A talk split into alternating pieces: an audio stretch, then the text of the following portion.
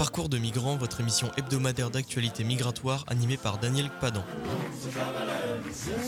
Parcours de migrants, c'est une palette d'invités pour débattre des sujets migratoires d'ici et d'ailleurs. Tous les jeudis soirs à 21h avec Daniel Padan sur Radio Campus Amiens.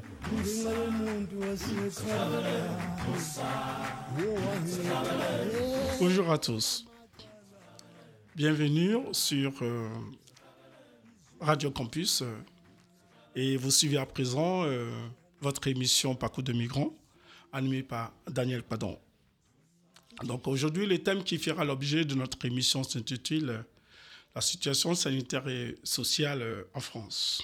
Mais nous saisirons cette occasion pour aborder aussi les thèmes sur la régularisation des migrants. Dans quelles conditions ces derniers sont régularisés et quelles sont aussi les difficultés auxquelles euh, ces collectifs sont aussi euh, confrontés. Alors, à l'introduction, notons que dans un contexte de mondialisation et de globalisation, quitter son pays pour aller voir ailleurs semble être l'ultime voie pour de milliers de personnes qui se lancent sur la route de l'exil. Diverses raisons expliquent ces départs massifs et parfois sans retour. La recherche de meilleures conditions de vie fait oublier les risques et les embûches de cette aventure, parfois, parfois mal préparée. Malheureusement, le cas de ce principe de l'illusion est très vite rattrapé par le principe de réalité du pays d'accueil. Déboussolés, sans repère et quasiment livrés à eux-mêmes, beaucoup de migrants ne savent plus à quel sein se vouer. En réalité, perdus, épuisés, de toute force physique et mentale, ils deviennent donc des oiseaux de mauvaise augure partout où ils passent. Ce constat révèle le fait que ces faits décriés sont des faits visibles et réels. Donc en choisissant aujourd'hui dans cette émission de parcours de migrants d'aborder la situation sanitaire et sociale des migrants en France, c'est pour nous l'occasion de creuser davantage, creuser davantage sur les difficultés auxquelles certains, je dis bien pas tous, certains migrants sont confrontés en France. Il s'agit donc pour nous de remonter depuis les causes ou les raisons de ces départs migratoires nous verrons ensuite les conséquences auxquelles ces migrants sont exposés et nous terminerons notre émission par les recommandations susceptibles de faire changer ou avancer les choses concernant les conditions de régularisation sanitaire et sociale en France.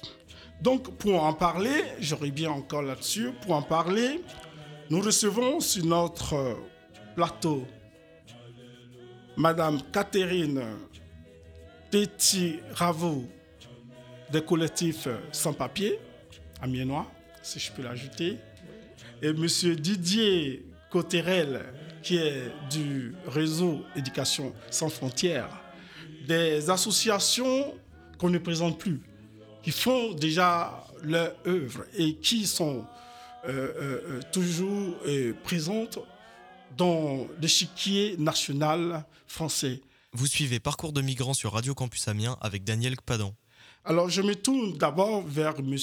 Didier Cotirel pour lui demander c'est quoi le réseau d'éducation sans frontières? Qu'est-ce que vous faites exactement? Je vais vous répondre en raison du 8 mars. Nous sommes le 8 mars, journée de la femme. Je vais d'abord donner la parole à Catherine Tétiravou et je présenterai le réseau après. L'honneur à la femme, alors. Oui, oui. Bah oui. Bonjour à chacun. Je suis Catherine Tétiravou. Comme vous voyez, mon nom n'est pas très français. Je me suis mariée avec un Indien et c'est ce qui a fait que j'ai apprécié la double culture. Et c'est ce qui m'a permis aussi de créer un, peu une, réflexion autour de l'étranger.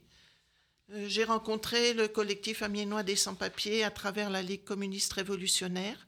Pour moi, travailler là, c'est un engagement politique.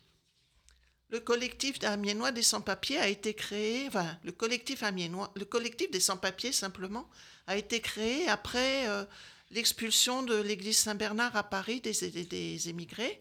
Et c'est à leur initiative à eux, des émigrés, que ces collectifs ont été créés.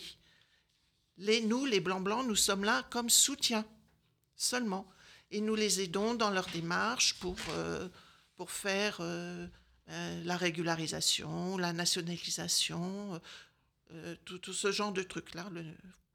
C'est ça, le rôle du collectif des sans-papiers et de, des soutiens. Euh, alors, je laisse la parole à Monsieur Cotterel. Hum. Alors, donc moi, c'est Didier Cotterel euh, du réseau Éducation sans frontières. Alors, comment je suis venu au réseau Éducation sans frontières? C'est à travers euh, ma carrière d'enseignant, puisque comme enseignant, j'étais militant d'abord au syndicat CFDT et puis ensuite au, syndicat Sud Éducation et il se trouve que le réseau Éducation sans frontières, qui s'est créé, me semble-t-il, euh, aux alentours de 2004 euh, en France et 2006 par là euh, à Amiens, c'est un réseau éducation sans frontières. Et donc, son premier objectif ah est de permettre la scolarisation des migrants et leur permettre de s'insérer dans la société française, d'y euh, assimiler les principales clés, d'apprendre le français, etc., etc. Donc c'est comme ça mon chemin. Alors, le réseau Éducation sans frontières, au début, c'était 4-5 associations, essentiellement des syndicats et des syndicats enseignants. Maintenant, à Amiens, dans la Somme, c'est 53 euh, syndicats, associations euh, culturelles, euh, associations de défense des droits des migrants, des associations théâtrales, culturelles, etc. Enfin bref, c'est un spectre d'associations, mais qui toutes ont, au moins pour une partie de leurs adhérents, une sensibilité en faveur des migrants. Donc, on est réunis, mais dans une structure informelle, où les initiatives peuvent venir euh, de n'importe quelle école euh, du département, de n'importe quelle des 53 associations constitutives de notre euh, réseau. Il n'y a pas de chef, il n'y a pas de président, il n'y a pas de secrétaire, il n'y a pas de trésorier. C'est un groupe où on est attentif aux migrants, alors à travers leur scolarisation ou leur formation à la culture française, à leur intégration, et puis, bien sûr aussi, beaucoup euh, à, au problème de régularisation, parce que finalement, euh, ce qui fait les difficultés sanitaires et sociales des migrants, pour beaucoup, c'est finalement l'absence de papier. En France, il doit y avoir quelque chose comme 3,8 millions euh, de sans-papiers. Dans la Somme, je ne sais pas quel chiffre précis il y a, mais il y en a beaucoup. Et l'accès au papier, c'est d'une difficulté terrible. Et le principal facteur de difficulté, il est là. Donc, c'est pour là qu'on est là.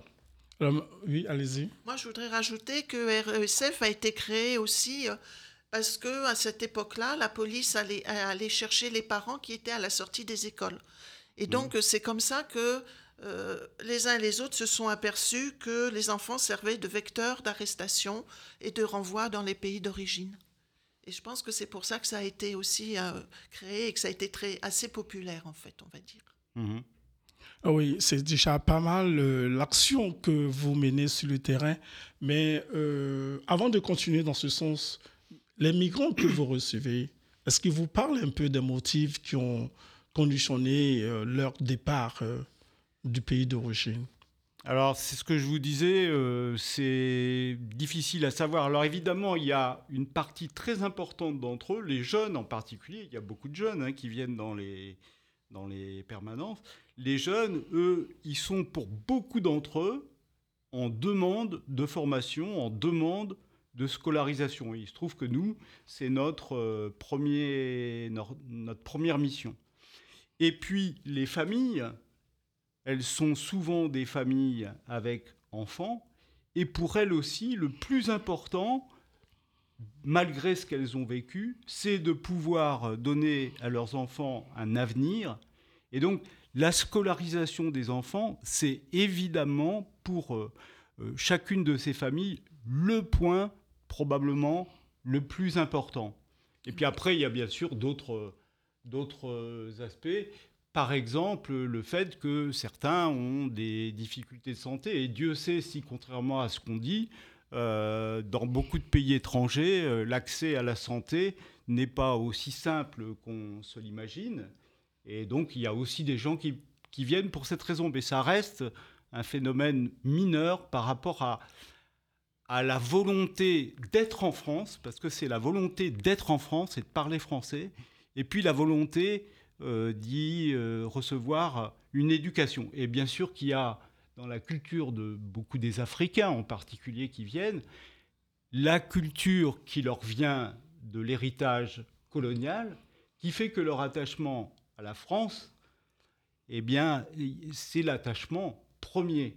Je veux dire, quand, quand, on dit à toutes ces personnes qui sont passées par l'Italie que leur demande d'asile doit être traitée en Italie, bah, vous voyez l'énormité euh, que ça signifie pour eux, parce que le pays, euh, leur pays, c'est la France. Voilà. Vous voulez dire quelque chose? Oui, moi je voulais dire que les sans-papiers ont trois droits. Ils ont le hmm. droit à la scolarité de leurs enfants, ils ont le droit à l'AME ou la CMU s'ils sont demandeurs d'asile, et ils ont le droit à avoir un compte bancaire sur, sur un livret d'épargne. Mm. Ça, c'est les, trois droits qu'ils ont et souvent, euh, ils ne savent pas tout. Quoi.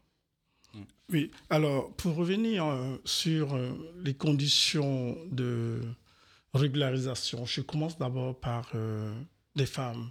Mm. Très souvent, on a des femmes enceintes qui se retrouvent sur le territoire enceintes. Et comment ces, ces, ces femmes sont suivies dans leur régularisation? Alors, euh, là, vous, ah allez vite.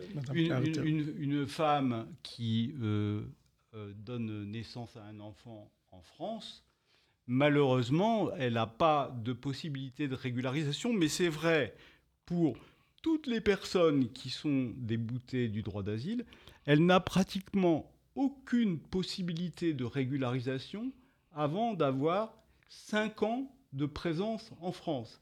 Et ça encore, c'est pas du droit au sens strict, c'est l'application d'une circulaire qui date de 2012 et qui s'appelle la circulaire euh, VALS et euh, qui permet euh, la régularisation des personnes qui sont depuis 5 ans en France, qui ont des enfants scolarisés depuis 3 ans, par exemple.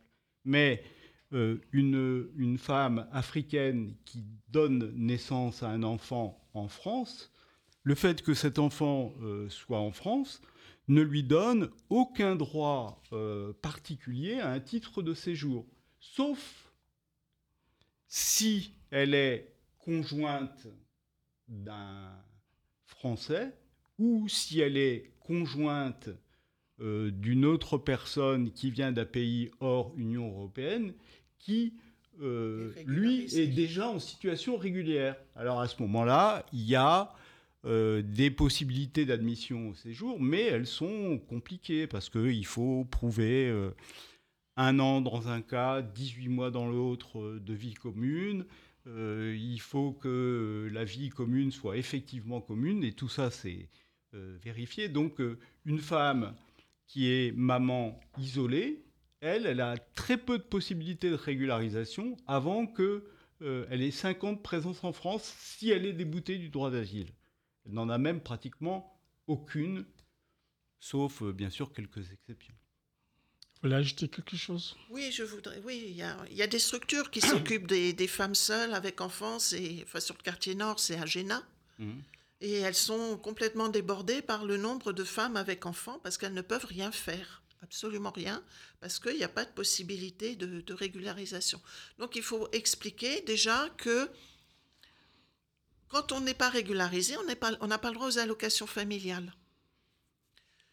Que euh, si c'est une des raisons pour venir en France, c'est euh, qu'on va avoir des sous, c'est pas vrai.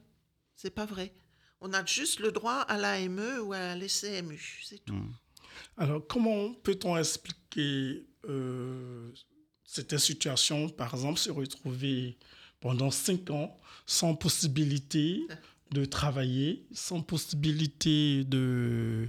Alors, comment se prendre réellement en charge? Vous êtes aussi souvent confronté à ce genre de Tous problèmes les jours? Bah, tous les jours, oui. Mais alors, pour, pour- pour revenir sur, le, sur, sur finalement ce qui est le cœur du sujet, c'est qu'il faut savoir que les, les- les migrants qui arrivent en France, euh, que ce soit d'Afrique, que ce soit euh, De l'Est. de- de- d'Europe de l'Est ou même d'ailleurs, en fait, ils n'ont que trois possibilités pour avoir, à leur arrivée en France, un statut. C'est ce que disait Catherine tout à l'heure. Première possibilité, faire une demande d'asile. Mais il faut savoir que les demandes d'asile, ben, en 2022 par exemple, débouchent dans 60% des cas sur un refus de cette demande d'asile. Soit euh, on est mineur, et donc la difficulté est de se faire reconnaître comme mineur, et à ce moment-là, on est pris en charge par l'aide sociale à l'enfance. Soit enfin, et là aussi c'est une source de précarité euh, différente, on est venu en France avec un visa. Alors il y a un certain nombre de personnes qui viennent avec un visa long séjour. Par exemple, la France, elle a émis 1,7 million de, de visas en 2002, en 2022. Sur ce 1,7 million de, de visas, il y a euh, à peu près un tiers de visas long séjour. Tout le reste, ce sont des visas de tourisme ou des visas même de, tour- de transit pur et simple, mais le plus souvent des visas de tourisme. Ça veut dire qu'on a le droit à trois mois de séjour en France et qu'après, on est censé repartir. Sauf que ben, la plupart des personnes qui euh, viennent avec un visa de tourisme, sauf celles qui on- font vraiment des allées et venues entre les deux pays parce que euh, elles ont de la famille et en Algérie, et en France, et en Tunisie, et en France, etc., etc. La plupart des personnes qui veulent venir en France légalement le font à travers un visa de tourisme et restent au bout de trois mois. Et au bout de ces trois mois, eh bien, il n'y a plus aucune possibilité de régularisation avant cinq ans. Oui. Voilà. Donc, oui. Donc, je veux dire que quand on présente un dossier à la préfecture, la première chose que regarde la préfecture, c'est le visa. Si c'est un visa de trois mois, le dossier est refusé d'office. Déjà. Après, j'ai oublié. Non, non, mais déjà, c'était important de le dire, mais oui. Parce que là, Mm. en fait, euh, tout le monde s'imagine qu'il y a des possibilités de mais régularisation. rien. mais non, il y en a très, très peu. Ah, donc, ah oui, c'est- c'est la question que je voulais poser. Eh oui, oui. Et vous, quelle est votre appréciation en tant que collectif euh, des sans-papiers Quelle est votre appréciation sur euh, ces conditions de régularisation des sans-papiers en Mais- France? Ben, elles sont complètement euh, déconnectées de la réalité. Parce que on sait bien qu'en réalité, c'est ce que je vous disais à propos des, des, des- des Africains issus des anciennes colonies, mais c'est vrai aussi des Européens, il y a chez eux une fantastique attirance pour la France. La France, c'est le pays de leur cœur au moment même de leur départ. C'est là qu'elles ont décidé de venir, et donc bien sûr, c'est là qu'elles veulent rester. Sauf que euh, ben, il n'y a pas de possibilité de régularisation avant 5 ans de séjour avec la circulaire Valls et malheureusement avec euh, le texte en préparation par euh, euh, le ministre de l'Intérieur, M. Darmanin, ça va encore se dégrader. Si, euh, enfin, le, le sujet qui me tient le plus à cœur, c'est que euh, en, en France, il y a en tout et pour tout 50 000, environ 50 000 personnes qui ont eu un titre de séjour salarié euh, depuis euh, très longtemps. Il y en a en tout et pour tout 50 000. Alors bien sûr, il y a d'autres personnes qui ont des titres de, qui peuvent travailler pour, pour d'autres motifs de titres de séjour, mais imaginez-vous le nombre de migrants hors Union européenne qui travaillent en France. Regardez 50 000 et puis regardez le nombre des gens qui travaillent effectivement et ça vous donne Alors, et c'est- un ordre de grandeur et une idée de, euh, comment dire, euh, justement la précarité, la difficulté sociale dans laquelle vivent énormément euh, de travailleurs. La plupart d'entre eux travaillent sans papier. D'ailleurs, dans les, dans les conditions de régularisation, il existe un formulaire, il va falloir que je le retrouve, mais il existe un formulaire, régularisation par le travail. Et qu'est-ce qu'il est écrit dans ce formulaire régularisation par le travail? Preuve d'exercice antérieur d'activité salariée, contrat de travail, fiche de paye pendant au moins 8 mois sur les 24 derniers mois. Donc, vous comprenez ce que ça veut dire Ça veut dire qu'une personne qui fait une demande de titre de séjour salarié, c'est bien écrit demande d'admission exceptionnelle au séjour salarié, eh bien, cette personne, tout le monde sait, y compris la préfecture, puisque c'est dans leur formulaire, qu'elle travaille déjà, qu'elle a des fiches de paye, mais qu'elle travaille sans euh, Autorisation. autorisation de travail ni titre de séjour.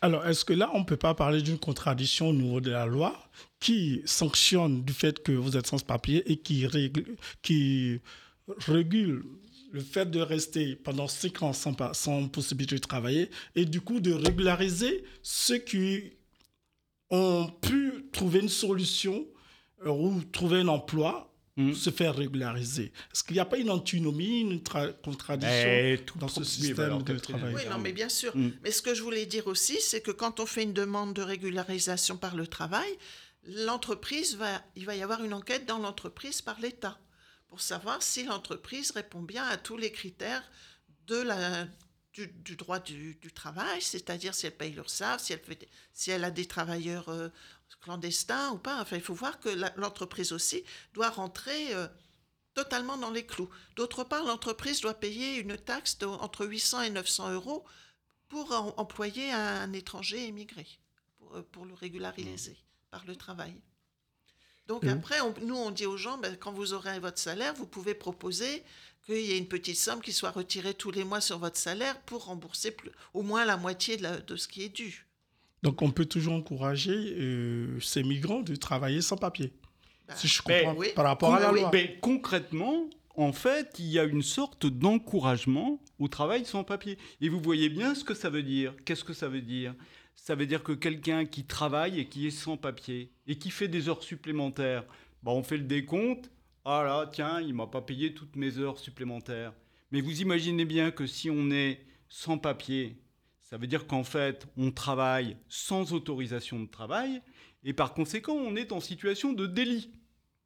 Et donc, on ne va pas aller s'amuser à aller râler auprès du patron parce que euh, il nous paye pas toutes nos heures supplémentaires, voire parce qu'il n'en paye aucune. On se tait. Et donc, en fait, cette euh, frange de travailleurs migrants dont la France a un impératif besoin, vous arrêtez toutes les personnes sans papier qui travaillent en France de travailler, je peux vous assurer que les dégâts sur l'économie seront incomparablement euh, plus euh, dramatiques que euh, le mouvement qui se fait actuellement à travers les grèves pour les retraites. Dieu sait si j'encourage ce mouvement, mais si les travailleurs sans papier disaient tous du jour au lendemain, bah, on arrête de travailler, l'économie française, elle aurait vraiment d'énormes difficultés à s'en remettre. Il lui faudrait pour cela des années et des années. Et donc, euh, je veux dire, c'est bien sûr l'ambiguïté du système, c'est que on a des travailleurs sans papier, on en a énormément. Finalement, l'économie française en a besoin. Et, donc, c'est une situation qui, malgré les différentes réformes, il y a eu 29 réformes euh, de l'immigration depuis 1980. Euh, La dernière, c'est Colomb en 2018. Et là, M. Darmanin en prépare une nouvelle. Il avait d'ailleurs annoncé que ce serait euh, une régularisation par le travail. Et en fait, on s'aperçoit que ce qu'il est en train de faire, c'est exactement reprendre la circulaire Valls, c'est-à-dire les conditions de régularisation qu'on vous décrit, mais euh, ça n'était qu'une circulaire et donc ça n'était pas dans la loi. Là, tout simplement, il va le faire entrer dans la loi et il va permettre que euh, les gens puissent être régularisés au bout de trois ans. En tout cas, c'est le projet actuel. Donc, euh, Mais nous sommes là dans la loi du ministre de l'Intérieur d'Amanon. Non, elle n'est pas votée encore. Elle n'est pas, encore. Non, elle n'est pas encore prête. Puisque vous évoquez le nom du ministre de l'Intérieur, alors dites-nous quelque chose sur cette loi en question la loi d'Amanon. Hmm. Ben, il y a ça, il y a les histoires de régularisation par le travail, et il y a aussi, euh, quand on quand n'est pas d'accord avec la, décision de la préfecture de refuser le dossier, par exemple, ou euh, non, vous ne pouvez pas être régularisé pour des questions complètement idiotes. Et donc, euh, maintenant, pour faire appel, au lieu d'avoir un mois, on va avoir 15 jours, déjà. C'est une bonne chose ou pas? Ben non, parce que ça permet. Non, parce qu'il faut apporter des nouveaux éléments pour, être, pour poser un dossier de régularisation. Donc il faut que ça soit en plus, il faut que ça soit des choses percutantes. Il faut que ça soit soit des articles de journaux qui expliquent la situation de la personne, soit euh, des références à l'actualité, à la politique des pays, des régions auxquelles vous venez. Donc non, c'est pas une bonne chose. Et, euh, dès, dès qu'on est, dès qu'on est refusé, on reçoit une OQTF, obligation à quitter le territoire français. Donc maintenant, il va y en avoir, tout le monde aura une OQTF. Tous les gens qu'on rencontre déjà ont une OQTF depuis un an, deux ans, trois ans, mais euh, ils attendent toujours le coup près. Donc ça aussi, c'est une source d'angoisse. Ils attendent toujours le coup près d'être envoyés chez eux. Et vous, en tant que collectif, que faites-vous par rapport à cette décision de les renvoyer hors eh ben, du pays ah bah, Quand il y a une décision de renvoi, on essaye de s'y opposer par euh, tous les moyens. Donc les, moyens, c'est d'abord euh, tenter un recours au tribunal administratif, mais ça, ça se fait par euh, l'intermédiaire des avocats. Et puis ensuite, bah, c'est protester dans la rue et on l'aura fait avec RESF des dizaines et des dizaines de fois pour essayer d'obtenir de, la préfecture qu'elle renonce à son euh, projet de renvoi. Mais alors, c'est presque une parenthèse, mais à propos de projet de renvoi, j'en ai l'occasion là et, je, vais, je vais le décrire.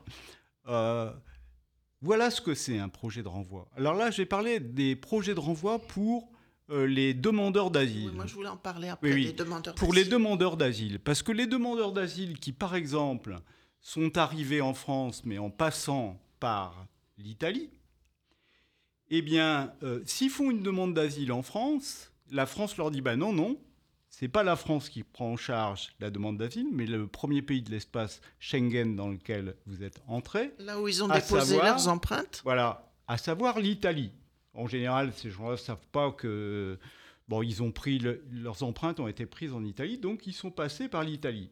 Ils arrivent en France, ils font une demande euh, d'asile, et on leur dit qu'ils sont placés en procédure Dublin. La préfecture, si c'est dans la Somme, de la Somme, écrit à l'État italien pour qu'ils prennent en charge la demande d'asile. L'État italien ne répond jamais. Et donc, euh, deux mois après, on considère que pendant six mois, le demandeur d'asile est placé en procédure Dublin, c'est-à-dire que pendant six mois, c'est l'Italie qui euh, est le pays dans lequel la demande doit être instruite. Et donc pendant six mois, le préfet de la Somme a le droit de euh, renvoyer les personnes en question en Italie. Bon, il y a des tentatives multiples pour y arriver, c'est pas toujours le cas. Mais moi, je me rappelle d'une histoire qui s'est passée très exactement le 19 mars 2018. Le 19 mars 2018, il y avait sept personnes assignées à résidence pour 45 jours, toutes en procédure Dublin pour être passées par l'Italie, qui allaient signer au commissariat de police parce que à tout moment, eh ben, on peut décider de les, mettre dans un, de les amener dans un avion et de les ramener en Italie. C'est ce qui s'est passé le 19 mars pour euh, alors, ils étaient sept, mais deux ne sont pas venus euh, signer. Et donc, c'est ce qui s'est passé pour cinq d'entre eux. Donc, il y a sept policiers d'Amiens qui les ont euh, conduits à l'Équin, donc là-bas à l'aéroport à l'Équin. De l'Équin, les policiers les ont accompagnés en les forçant un peu jusqu'en Italie, à Bologne, pays dans lequel la demande devait être faite. Et euh, une fois arrivé à Bologne, on a fait l'appel de ces cinq personnes. Et puis les policiers italiens, euh, bah, ils ont dit bah, maintenant, euh, débrouillez-vous, tenez. ils leur ont donné un papier avec une vague adresse qu'ils ne savaient pas où c'était, où il aurait fallu qu'ils se rendent pour la demande d'asile. Et puis, c'est tout. Et bah, qu'est-ce qu'elles ont fait, ces cinq personnes perdues dans Bologne? Eh bah, dès le lendemain matin, elles reprenaient le train. Et euh, cinq jours après, elles étaient toutes revenues au camp de la porte de la chapelle.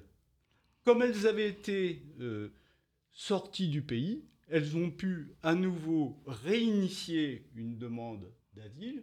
Et donc, parmi ces cinq personnes, il y en a plusieurs qui sont euh, aujourd'hui régularisés parce que leur demande a abouti, ou ils, sont, ou ils ont même, pour certains, un titre de séjour. Mais le bilan financier pour l'État français, c'est que le préfet de l'époque, il peut dire, bah oui, j'ai bien réussi à expulser euh, cinq personnes. Mais dans les cinq personnes, il y en a un qui était euh, malade du poumon. Lui, pareil, il est revenu euh, dans les mêmes conditions, port de la Chapelle, sauf que le 20 avril, il était à l'hôpital Bichat. Il est resté plus d'un mois à l'hôpital Bichat. Il s'était ramassé une tuberculose. Bon, il était déjà malade des poumons, donc il s'est ramassé une tuberculose.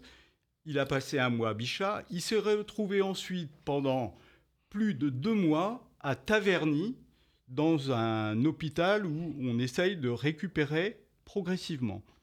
Et ensuite, il a passé un an dans un lit, dans, un lit halte soins santé à Paris. Donc si vous regardez, le bénéfice pour la France de ça, c'est quoi? Le seul bénéfice, c'est que le préfet de l'époque a pu dire, bah oui, moi j'ai renvoyé cinq personnes en Italie. Sauf que Moins d'une semaine après, toutes les personnes étaient revenues en France et qu'en plus, ça a coûté au système de français, au système de santé français, bah, finalement énormément d'argent.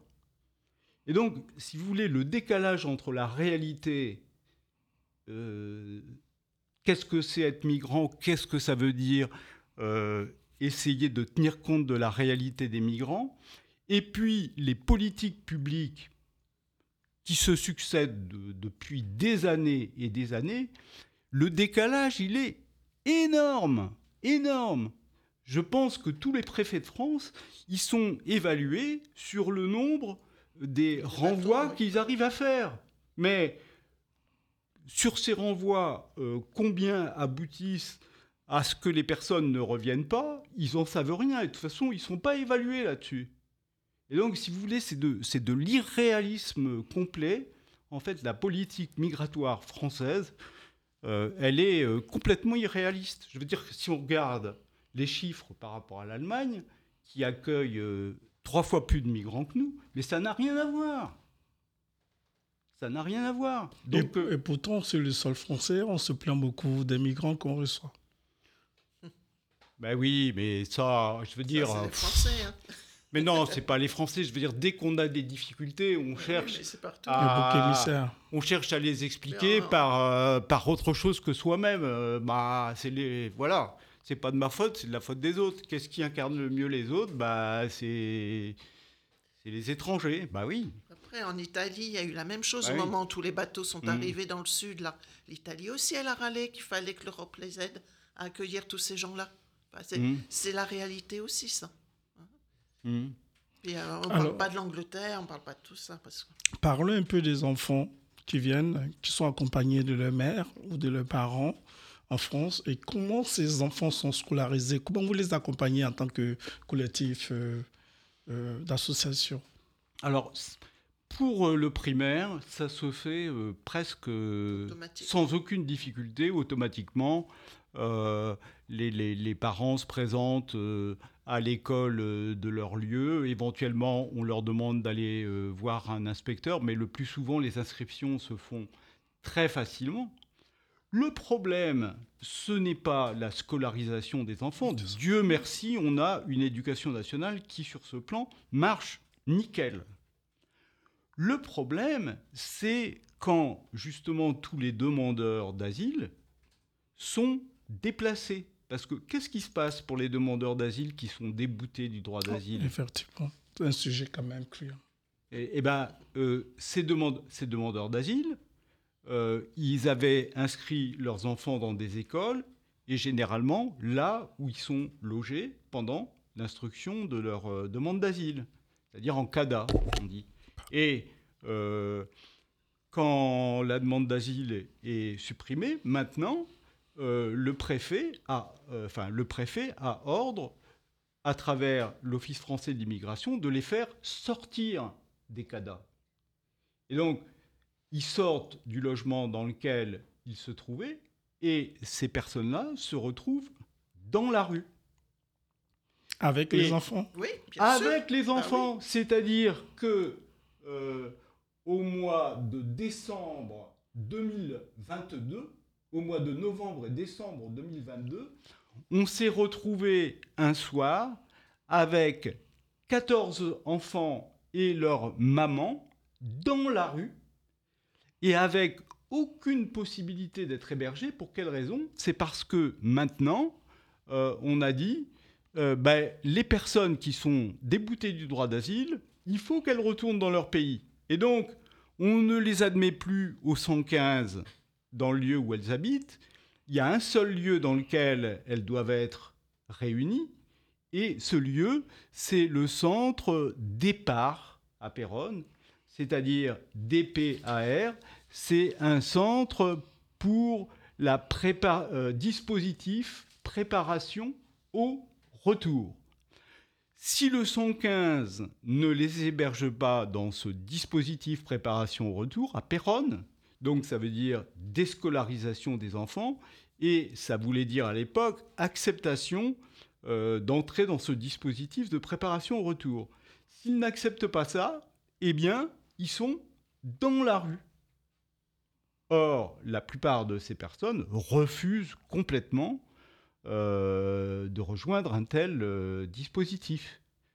Donc, elles se retrouvent dans la rue. Et il a fallu donc galérer, RESF en particulier, mais aussi CASP et CIMAD, sur euh, ces familles pour obtenir que finalement, à titre exceptionnel, Monsieur le préfet de la Somme accepte de respecter la trêve hivernale et donc de les héberger jusque 31 mars.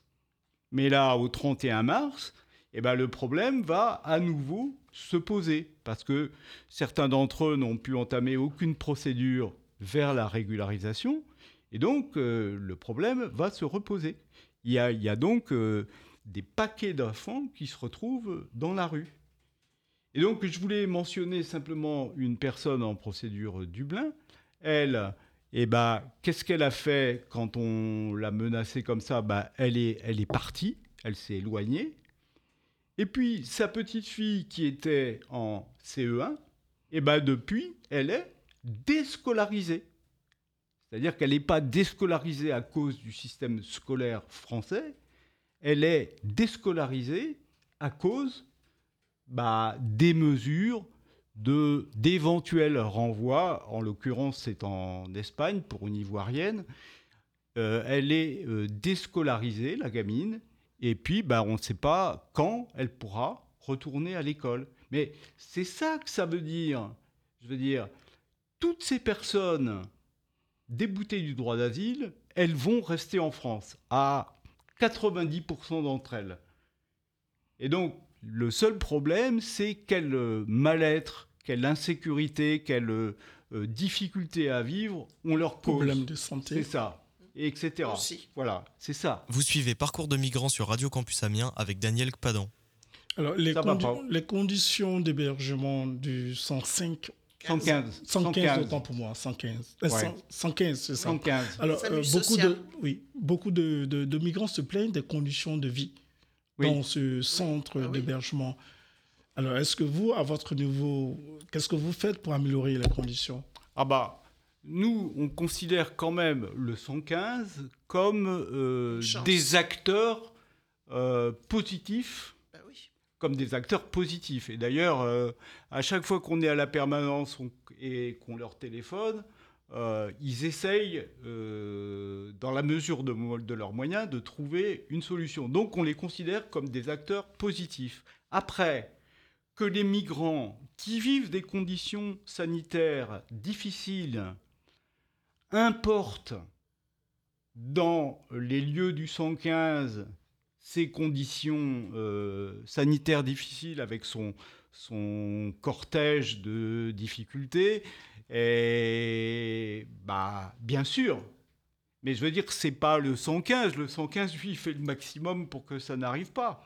Mais bah, vous voyez la difficulté des gens qui vivent dans la rue, euh, qui euh, sont obligés euh, d'aller dormir un peu n'importe où. Elles ramassent un petit peu toutes les cochonneries qui, traînent. Et quand enfin elles arrivent à avoir une place au 115, eh euh, ces cochonneries, elles arrivent au 115 et il a beau prendre des mesures hygiéniques importantes. je veux dire, combien vous voyez de reportages de Français qui sont sous leur euh, couverture, là, mais dans le froid, dans la rue, qui disent Moi, je veux pas y aller au 115.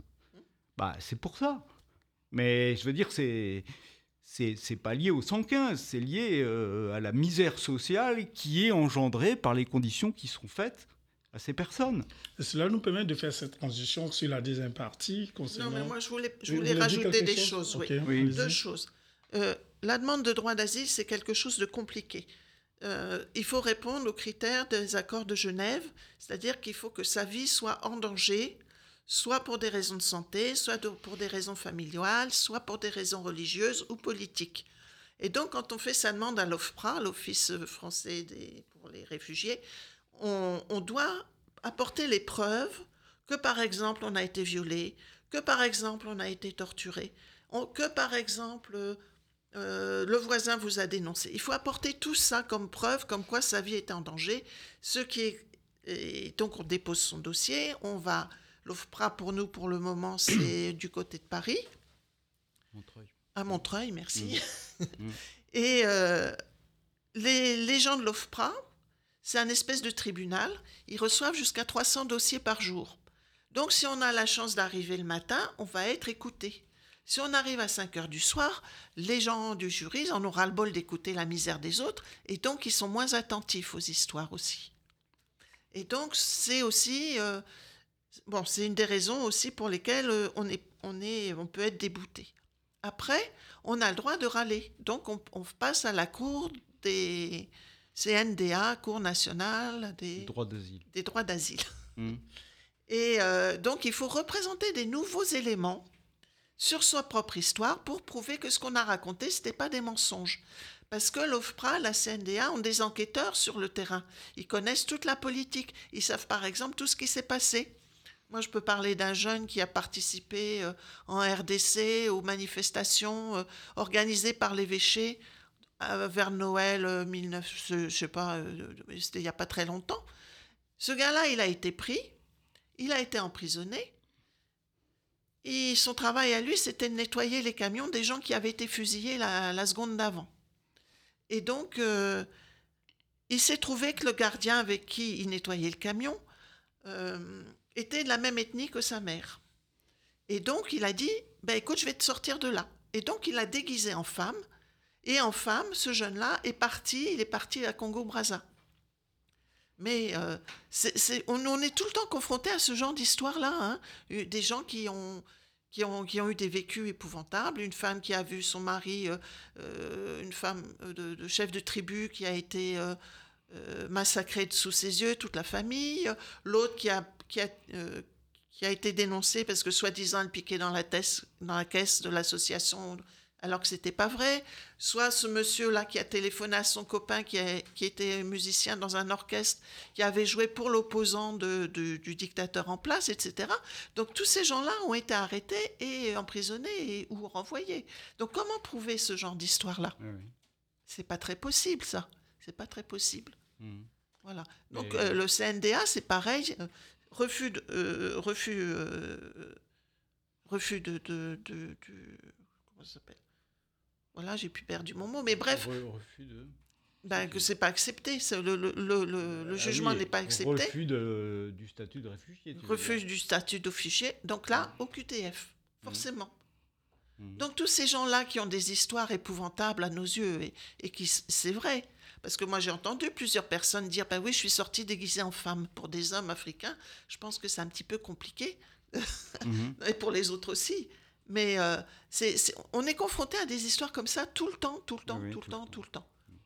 Oui, oui. Des Et histoires alors- qui justifient un peu la présence, le motif de son départ, c'est Oui, ça? aussi, oui, Dans aussi. le pays de présence, Oui, le oui, pays d'accueil. Oui, oui, bien mais, sûr. Mais, mais alors.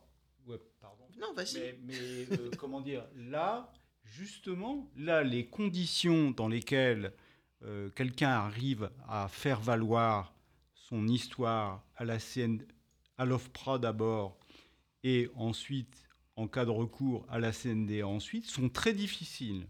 Mais actuellement, il y a, euh, dans le jury de la CNDA, il y a trois juges.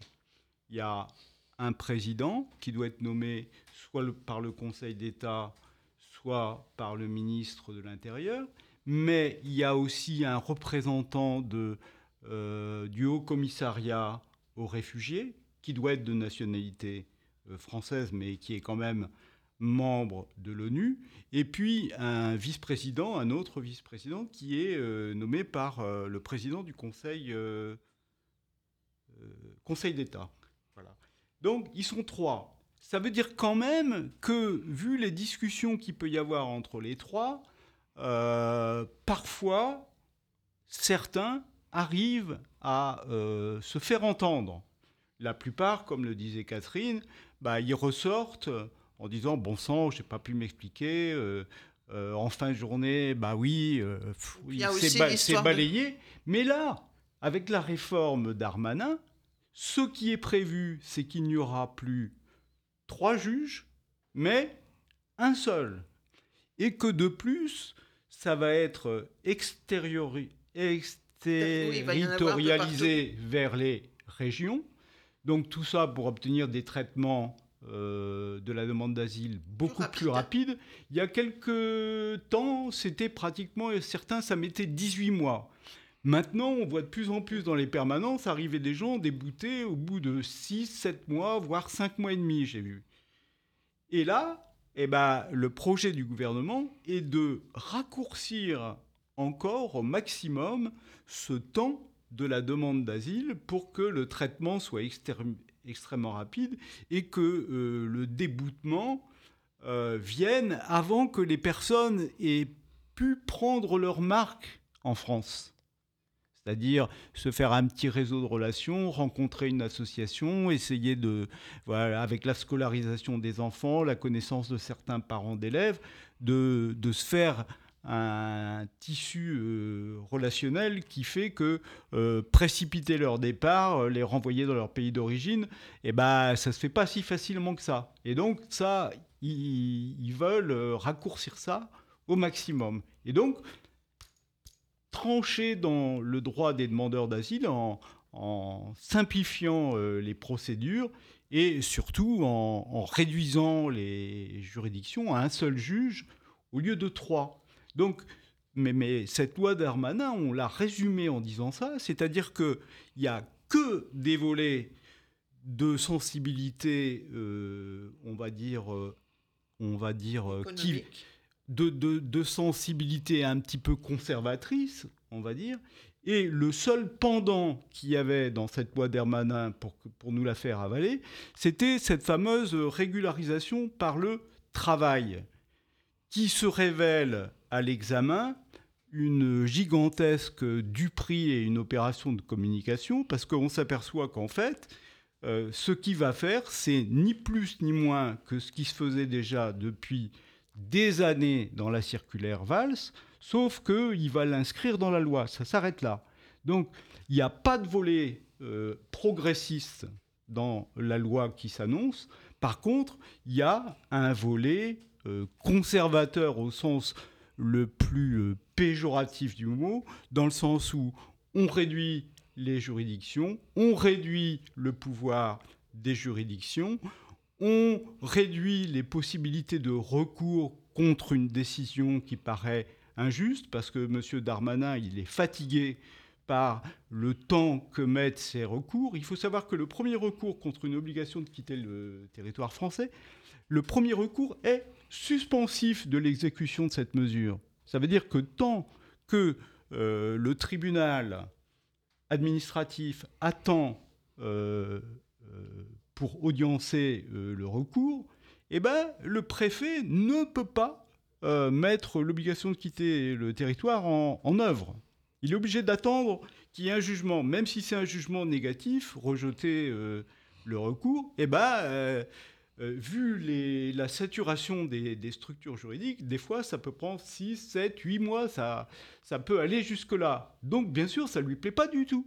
Et donc il faut euh, réduire les possibilités de recours euh, au strict minimum. Alors on ne sait pas jusqu'à quel point ça va aller, mais il est certain que la balle est clairement dans le cas des, forces, non pas de progrès, mais de régression sociale. On voit bien ce qui se passe avec les alliances qui se constituent au Sénat et finalement l'emprise qu'a euh, sur le gouvernement de M. Macron euh, les forces les plus réactionnaires de LR, des républicains, pour comprendre que tout ce qui est relu dans le projet de loi initial est relu euh, vers euh, encore plus de sévérité avec les migrants.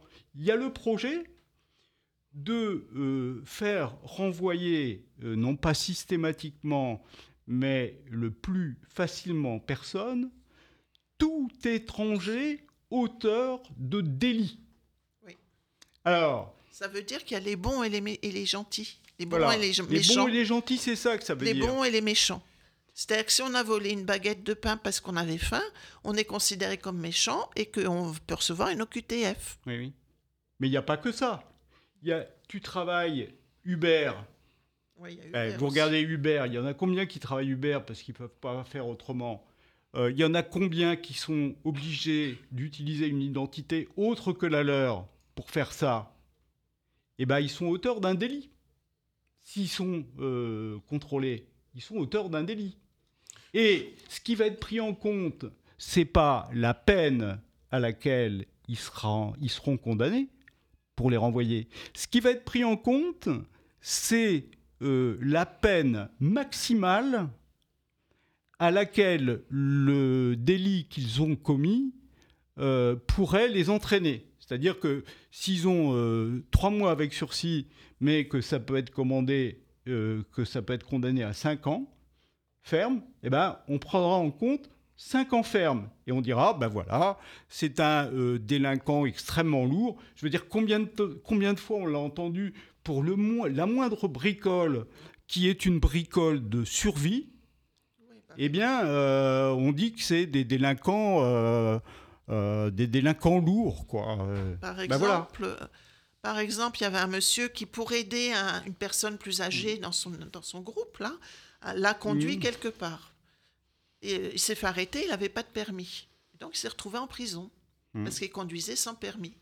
Oui, Alors que ça, euh, ça partait d'une bonne intention, ça partait d'une tradition euh, euh, ethnique, on va dire, ou autre, c'est euh, le respect de l'ancien, etc., etc. Et donc lui, il s'est retrouvé en prison parce qu'il a accepté d'emmener quelqu'un dans sa voiture et alors qu'il n'avait pas de permis, par exemple.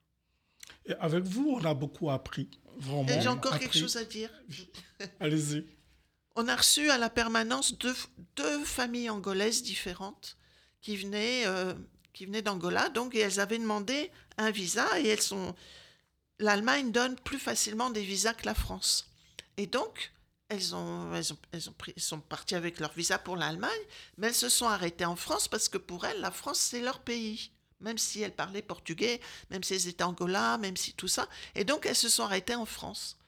Et donc, on a, eu, je sais pas, on a bien mis 3-4 mois à leur expliquer que non, elles ne seraient jamais régularisées en France puisqu'elles avaient un visa pour l'Allemagne. Et que finalement, l'Allemagne, c'était pas plus mal, parce qu'en Allemagne, ils accueillent bien les, personnes étrangères parce qu'ils en ont besoin. Et donc, en Allemagne, les gens sont regroupés dans des villages, tous ensemble, où ils restent pendant deux ans, où on leur apprend l'allemand, où on leur apprend un métier, où on leur apprend euh, tout ce qu'il faut pour vivre en Allemagne.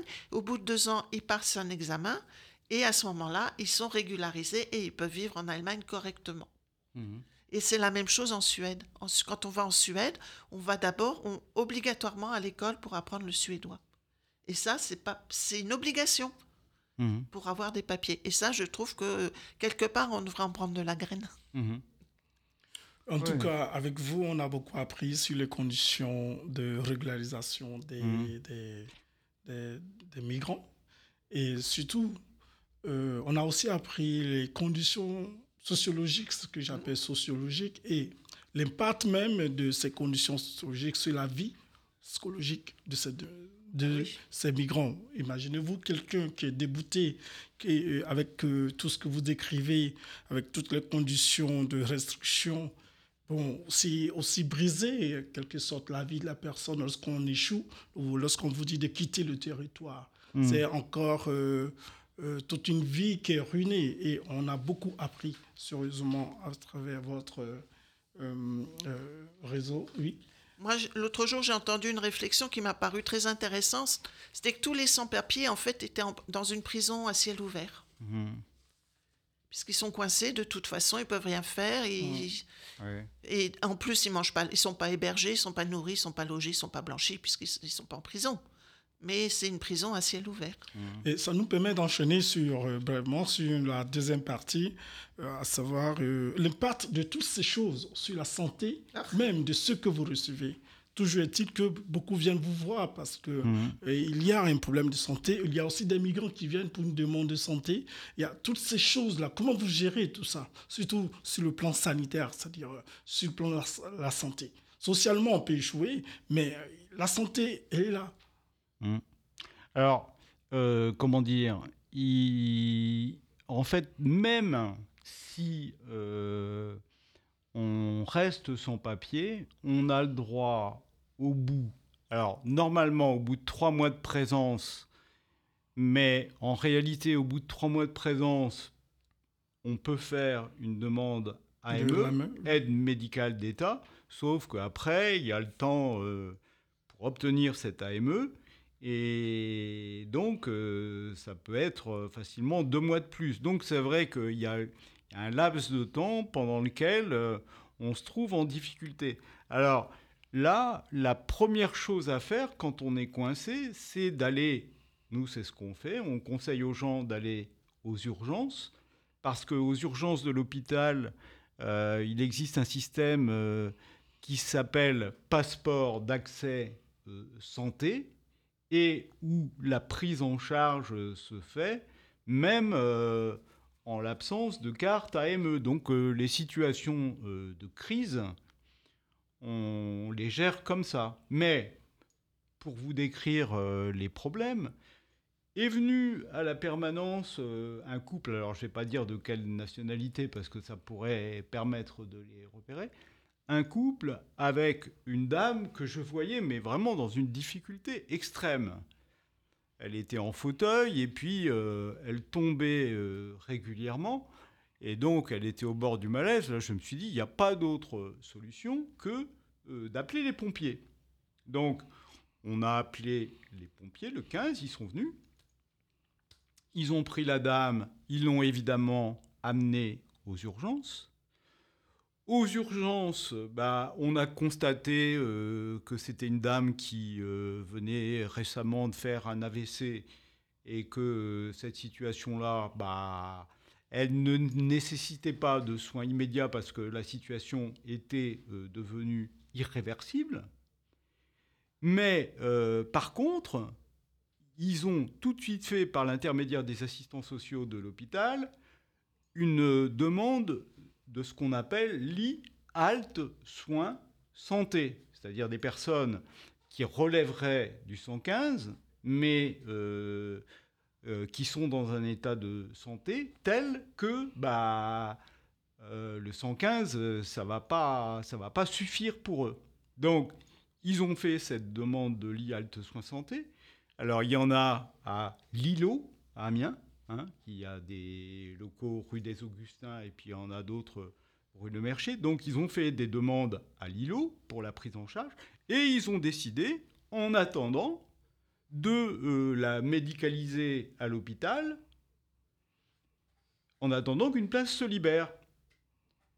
Elle n'avait pas besoin de soins euh, réels, sinon, sinon d'entretien. Sauf que, eh ben, quand est-ce qu'elle est arrivée, cette place halte soins santé? Jamais. Jamais. C'est-à-dire qu'on voyait le mari venir régulièrement avec son sac à la permanence. Lui, finalement, il était même plus hébergé par le 115 et donc euh, il, euh, vivait aux alentours de l'hôpital. Alors certains euh, lui amenaient à manger. Et puis la femme, elle, elle était sur ce lit d'hôpital. Point barre. Et puis au bout d'un moment, eh ben, l'assistante sociale de l'hôpital nous a dit bah, là, nous, ça fait deux mois qu'on attend euh, une place en lit halte soins santé, il n'y en a toujours pas. bah, on ne peut pas continuer de garder cette dame et de prendre et occuper un lit. Elle est là sans traitement. Et elle y était sans, sans traitement véritable, sinon les soins infirmiers que nécessite quelqu'un qui a fait un AVC, quoi. Voilà. Donc, ils l'ont sorti. Et bon, ben, j'ai vu le monsieur et la dame à la sortie. Euh, je leur dis, ben, qu'est-ce que vous allez faire? Ben, ils, nous ont dit, on va repartir dans notre pays euh, d'origine. Alors, en réalité, bah, ils sont pas euh, repartis. Mais moi, je les ai perdus de vue. Mais vous voyez un petit peu les problèmes qu'entraîne euh, l'absence de prise en charge euh, sérieuse. C'est-à-dire que bah, des halte soins santé, euh, y a, à Amiens, il n'y en a quasiment pas. Sur Paris, il y en a un peu. Ce que je vous disais avec le gars là qui a été évacué en Italie et puis qui est revenu. Mais à Amiens, il n'y en a quasiment pas. Ce qui veut dire que au 115, on a des tas de personnes handicapées qui sont en hôtel au 115 et donc, euh, comme ils sont en hôtel, ben, les hôtels en question se débrouillent pour les mettre quand ils le peuvent au rez-de-chaussée. Mais bien sûr qu'il n'y a pas de... Il a pas d'obligation légale pour eux de le faire, il faut qu'ils puissent le faire. Donc, ben voilà, il y a des gens en fauteuil euh, avec des difficultés de santé énormes qui se retrouvent euh, à pas pouvoir bouger. Bah oui. Oui, moi je voudrais parler de la régularisation pour santé. beaucoup de gens pensent que la France soigne bien. Donc c'est vrai que quand euh, des personnes arrivent avec un dossier médical complet, avec des rendez-vous à l'hôpital, tout ça, et qui savent qu'ils rentreront euh, au pays après, qu'une fois qu'ils seront guéris, ça marche. Ça, c'est vrai.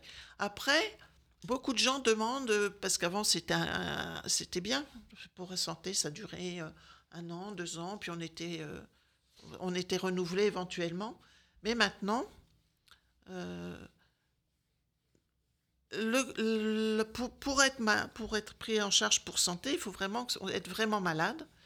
Et l'argument de la préfecture pour, euh, pour euh, refuser les régularisations, c'est vous pouvez vous soigner au pays. Hmm. Alors nous avons, nous, plein de diabétiques. Nous, on travaille surtout avec la France, l'Afrique subsaharienne. Euh, nous avons énormément de diabétiques dû au stress, dû à la mauvaise nourriture, dû à, enfin, les conditions de vie en général. Mais le diabète peut être soigné en Afrique sans problème, à ce qui paraît, puisque, comme tout le monde sait, les Africains sont très riches et peuvent se payer les médicaments là-bas. Et donc, euh, refus, ces refus de régularisation pour santé. Hmm. Donc, on peut être aussi régularisé par la santé pour s'occuper d'un enfant malade ou handicapé ou qu'on ne peut pas opérer au pays ou autre. Donc là, ça peut marcher aussi, mais on s'engage aussi à retourner au pays d'origine. Hmm. Voilà. Et, et, en plus, ce genre de... Quand on obtient une régularisation par la santé, on ne l'obtient que pendant euh, le temps où la maladie continue d'évoluer. C'est-à-dire qu'on a une régularisation pour un an, mais après, il faut la renouveler. Alors quelqu'un qui a un cancer, mais euh, qui est traité, qui a une opération, qui a ensuite euh, une radiothérapie, une chimiothérapie, dont, la, dont la santé se dégrade, eh bien, tant qu'il est en cours de traitement et que la maladie évolue, eh bien, on lui renouvelle son titre pour la santé. Mais dès qu'on considère la situation stabilisée, en bien ou en mal, eh bien, on considère qu'il ne nécessite plus de soins en France et on ne lui renouvelle pas son titre de séjour pour la santé. Nous, on a connu des situations dramatiques, alors je veux éviter de particulariser au point qu'on puisse reconnaître les personnes, mais on a connu des situations dramatiques de personnes euh, atteintes dans leur corps. Vous voyez la personne, mais, mais, mais, mais vous dites... Mais vous dites, ce, monsieur, c'est un, un mort-vivant, et qui a en plus besoin euh, de euh, traitements palliatifs pour l'alimenter, par exemple, dont on sait pertinemment qu'en effet, dans son pays, ça existe dans la capitale pour les gens très riches, mais que lui n'y aura aucun accès et que par conséquent, son retour dans le pays, euh, c'est la mort programmée, eh bien, malgré ça, on lui refuse le titre de séjour une fois que les traitements lourds, opérations, chimio, radiothérapie sont terminés. C'est-à-dire que s'il y a une maladie évolutive où le pronostic vital euh, reste engagé à très brève échéance, là, on vous donne un titre pour la santé. Mais dès que la situation est stabilisée, terminé. Terminé. Et donc, euh, quand, quand là, quand, les personnes viennent nous dire on va faire une demande pour la santé, moi malheureusement, je n'ai pas la même réaction pour les diabétiques. Je leur dis mais c'est même pas la peine d'essayer. de toute façon, ça ne peut pas marcher. Je veux et, dire. Et pour l'asthme aussi, ça ne marche pas. Il y a des tas de maladies qui sont graves, qui sont invalidantes, mais il n'y a aucune chance d'obtenir que la France dise on va euh, vous donner un titre de séjour pour la santé. Parce que ils vont dire que bah, dans le pays d'où vous venez, il existe des traitements, même si on sait pertinemment que ces traitements, ces personnes euh, qui euh, sont modestes n'iront pas accès, ça existe. Voilà. Et donc, vous pouvez y aller. Nous, on propose aux gens, dans ces cas-là, de prouver euh, que euh, le coût des soins dans les pays d'origine. Donc, souvent, ils font ça par Internet ou avec des personnes de leur famille qui sont restées. Ils vont voir les prix à l'hôpital, d'une, euh, des médicaments, d'une, intervention chirurgicale, etc., etc. On ajoute au dossier. Après, je ne sais pas si, si ça marche ou pas, mais c'est ce qu'on leur propose. Et puis, ça leur permet aussi, le temps que toutes ces démarches-là soient faites, de rester un ou deux mois en plus ici en attendant euh, d'avoir une réponse un peu plus mhm. positive. Alors, on va terminer notre émission par les dispositifs, euh, sinon les solutions, les solutions et les recommandations. Euh, qu'est-ce qu'on peut dire? Sinon, qu'est-ce qu'il faut réellement en France pour pouvoir mieux suivre ou revoir les conditions de régularisation des, des migrants au niveau étatique que faut-il faire? Ben, Enfin, euh, je ne voudrais pas couper la parole à non, non, Catherine, mais il faut commencer par Je l'aime bien. Non, non, mais après, je te laisse parler, puis je détaillerai. Mais il faut commencer par sortir de euh, cette euh, politique complètement euh, déconnectée de la réalité, dans laquelle les possibilités d'obtention de titres de séjour sont extrêmement faibles, et alors que les gens sont pratiquement intégrés. Et on s'aperçoit qu'en fait, l'essentiel des régularisations, ce sont des régularisations des exceptionnelles. Alors, c'est euh, à titre exceptionnel. Qu'est-ce que ça veut dire à titre exceptionnel? Eh bien, ça veut dire que, en fait, ce sont les préfectures qui ont sur la main, parce que les personnes qui font la demande de titre de séjour, elles ne remplissent jamais vraiment euh, complètement les conditions euh, qui sont exigées. Et donc, eh ben, qu'est-ce que ça fait? C'est que ça donne un énorme pouvoir discrétionnaire. Et donc, ben, évidemment que cette politique déconnectée, irréaliste, elle donne un énorme pouvoir discrétionnaire. Et je sais bien que les agents de l'État eux-mêmes le regrettent. Je veux dire, ils préféreraient de beaucoup avoir des critères clairs, une loi euh, peut-être un peu plus généreuse, parce qu'à mon avis, la seule porte de sortie, c'est celle-là, c'est d'avoir une loi sensiblement plus généreuse, mais qui fasse sortir euh, de l'exception et du pouvoir discrétionnaire, parce que ça, c'est un encouragement à euh, des fonctionnements, euh, qui sont des dysfonctionnements en réalité, pour euh, rester, euh, pour rester gentil. C'est à mon tour Ouais. Moi, je pense que, en fait, il faut prendre le problème à la base, c'est-à-dire dans les pays d'origine. Mhm. Euh, il faut une autre politique de, étrangère par rapport à tous ces pays-là.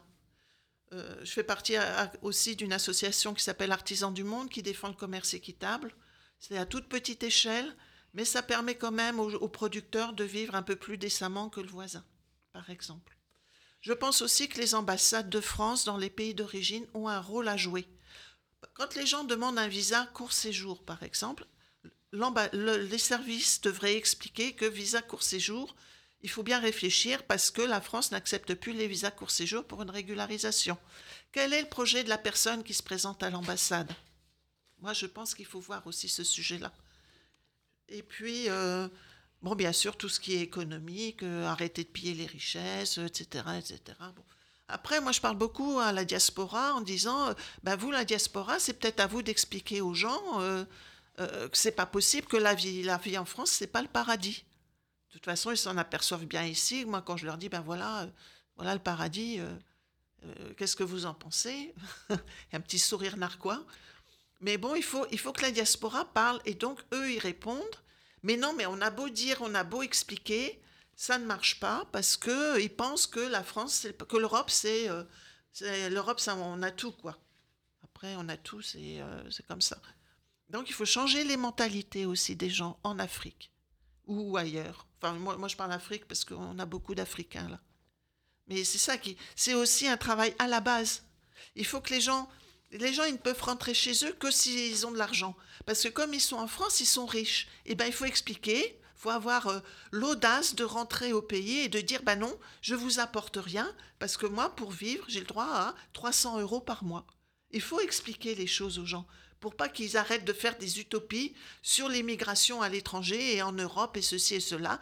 D'abord, en Europe, on n'est plus capable d'accueillir puisqu'il n'y a plus vraiment de travail. Il y a- il y a un racisme montant, il y a plein de choses. Quoi. Il faut expliquer ça aux, aux gens dans les pays d'origine, que c'est pas la peine de venir de- en France parce qu'ils vont souffrir plus que ce qu'ils ce souffrent en Afrique. Moi, quand je vois toutes ces jeunes mères là qui arrivent euh, sur Amiens Nord, tous les jours, il y a des nouvelles femmes avec des poussettes. Moi, j'ai envie de leur dire, bah, ça y est, vous êtes heureuses, vous êtes contentes, vous êtes en France. Mais quand on les voit là, elles sont coupées de leur famille. Elles élèvent seules leurs gosses. Elles n'ont pas de travail. Toutes les traditions familiales ont explosé. Toute, toute leur vie sociale ont explosé. Qu'est-ce qu'on fait avec ces femmes-là après? Parce qu'elles voudront jamais rentrer, parce que c'est un échec. Et si bien elle ça. fuit, la- guerre, par exemple Oui. Que tu voulais Non, mais ça d'accord, ça d'accord. Mais il y en a beaucoup, elles ont fui un, un mari violent, elles ont fui euh, un mariage forcé, elles ont fui euh, la misère. Elles... Non, pour, pour les gens qui fuient la guerre, elles ont la possibilité de demander l'asile politique. Donc déjà, ça, ça permet de traîner pendant de, un an, deux ans jusqu'à présent, de, de pouvoir euh, après chercher une autre régularisation pendant tout ce temps-là.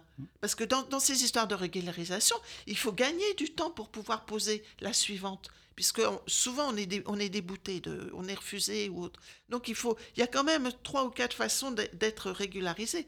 Donc après, et puis on leur explique bien. Et moi, moi je leur dis, hein, évitez de faire des enfants, parce que c'est pas une façon d'être régularisé que d'avoir des enfants. Moi, l'autre jour, j'ai vu une, gamine, je sais pas, elle devait avoir 18 ans, elle avait déjà deux gosses, un dans le dos et un dans la poussette. Mais quelle vie elle va avoir, cette femme-là?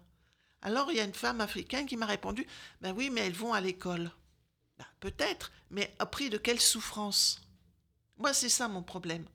C'est quelle, quelle souffrance apporte l'immigration, puisqu'on est coupé de tout, c'est ce que vous aviez dit dans votre introduction. Qu'on vit, on quitte son pays, on quitte sa, sa- ses, ses, euh, ses coutumes, on quitte sa nourriture, on quitte sa météo, on quitte euh, le- les liens familiaux, etc., etc. Et on se retrouve tout seul. Ben, c'est pas. euh, quelles conditions de vie, là? Hmm. Moi, c'est ça Oui. mon problème. Oui, Mais je- avez- avez- avez-vous souvent... Oui, allez-y, allez-y. Oui, oui. Non, mais mm, enfin, moi, je ne vois pas euh, les choses euh, Ah comme bah. ça. Parce que, euh, en particulier euh, pour les femmes, euh, même si elles sont parfois maintenues par leurs difficultés économiques dans un cadre un peu euh, limité à la famille pendant longtemps en France, et ben finalement, on s'aperçoit que leur venue en France permet à beaucoup d'entre elles de s'en émanciper, d'élargir leur vision, d'avoir euh, quand même accès à une euh, qualité de vie dans toutes ces dimensions D'accord qui est bien plus grande. Enfin, après, je sais pas. hein, je, Non, non, mais je suis amené à dire des choses que j'ai pas envie de dire parce que moi, j'ai tendance, enfin, moi et nous au RSF, on a tendance Non, mais ça, c'est moi à seule. hein. considérer la migration comme un mouvement positif, ne serait-ce que à travers les personnes qu'on voit euh, arriver, euh, qui, lorsqu'elles obtiennent une régularisation, finissent par euh, s'épanouir dans leur vie en France. C'est quand même le cas dans l'énorme majorité des cas qui ont accès à une formation, à des possibilités qu'elles n'auraient probablement pas eues euh, dans leur pays d'origine. Pour beaucoup de femmes qui arrivent à faire valoir au fil des années auprès de leur mari un droit à l'existence et à l'indépendance bien plus grand que ce qu'elles auraient pu faire euh, dans leur pays d'origine, et ce, euh, en particulier parce que les femmes en question, eh ben, on s'aperçoit que dans les familles en migration, c'est souvent elles qui euh, tiennent les choses debout au moment où le mari euh, a tendance à douter et compagnie, et ben, il y a beaucoup de femmes qui se coltinent avec la réalité, les enfants à l'école, etc., et qui euh, font que la famille tient debout et que euh, ça finit par avancer. Donc ça, c'est... C'est un point positif et la migration en général, je le vois à travers tous les jeunes qui arrivent, quand ils arrivent à, à- à terminer leur formation, le bonheur que ça leur procure de finalement trouver un travail et s'apercevoir que ils sont devenus des citoyens et que euh, dans ce sens-là, ils ne seraient pas arrivés à le, à le devenir dans leur pays d'origine. Oui, pour moi, c'est un, Oui, ben, c'est un phénomène positif, mais il faut que la loi française, j'ai pas demandé à ce qu'elle soit plus généreuse, mais il faut qu'elle soit révisée au point qu'il y ait des accès réels et faciles euh, au titre de séjour. Et là, je regrette, mais le, le- le problème principal, c'est que les personnes qui arrivent, eh bien, ou bien elles sont mineures, ou bien elles ont le droit d'asile. bon, Et de sinon, pas de solution. Alors, je suis d'accord que du point de vue matériel, la migration, ça peut être positif, ça je suis d'accord. Mais je vais vous raconter l'histoire de mes beaux-parents. Mes beaux-parents, ils, ils, travaillaient à Pondichéry, indien. Au moment où l'Inde est devenue indienne, ils ont, mon beau-père a eu à choisir entre rester français ou venir en... Ou et garder son métier, il était à la Cour des comptes avec cinq enfants, ou euh, rester en Inde et tout perdre. Donc il a choisi de venir en France. Parfait. Donc ils, ont eu, ils avaient, sont arrivés avec cinq enfants, après ils en ont eu deux autres. Tout roulait bien. Mon beau-père s'est retrouvé à la retraite. Un de ses fils, qui allait être majeur, est mort d'une crise d'asthme. Et là, qu'est-ce qu'on fait? La mort en pays étranger. Qu'est-ce que c'est que la mort en pays étranger? Il est mort deux ans après d'un cancer des os. Ma belle-mère, elle, elle a encore vécu pendant 20 ans. Ces dix dernières années, elle a fait hôpital, maison de convalescence, hôpital, maison de convalescence. Elle est rentrée jamais, jamais rentrée chez elle en, France. Hein. Et, ça, c'est la misère de l'immigration, c'est la misère de l'exil. On y perd son âme dans l'exil, on y perd son âme, vraiment. Et moi, je trouve que l'âme, eh ben, c'est indispensable à la vie. Parce que si on n'a pas d'âme, eh ben, on subit. Voilà, moi, c'est ça ce que je pense. Padam, padam. Padam, padam. Padam, padam, padam. Je voudrais remercier nos deux invités qui ont bien voulu se prêter à nos différentes questions. Vous avez enrichi notre émission à travers tout ce que vous nous avez communiqué. Merci bien et à la prochaine. Oui, oui.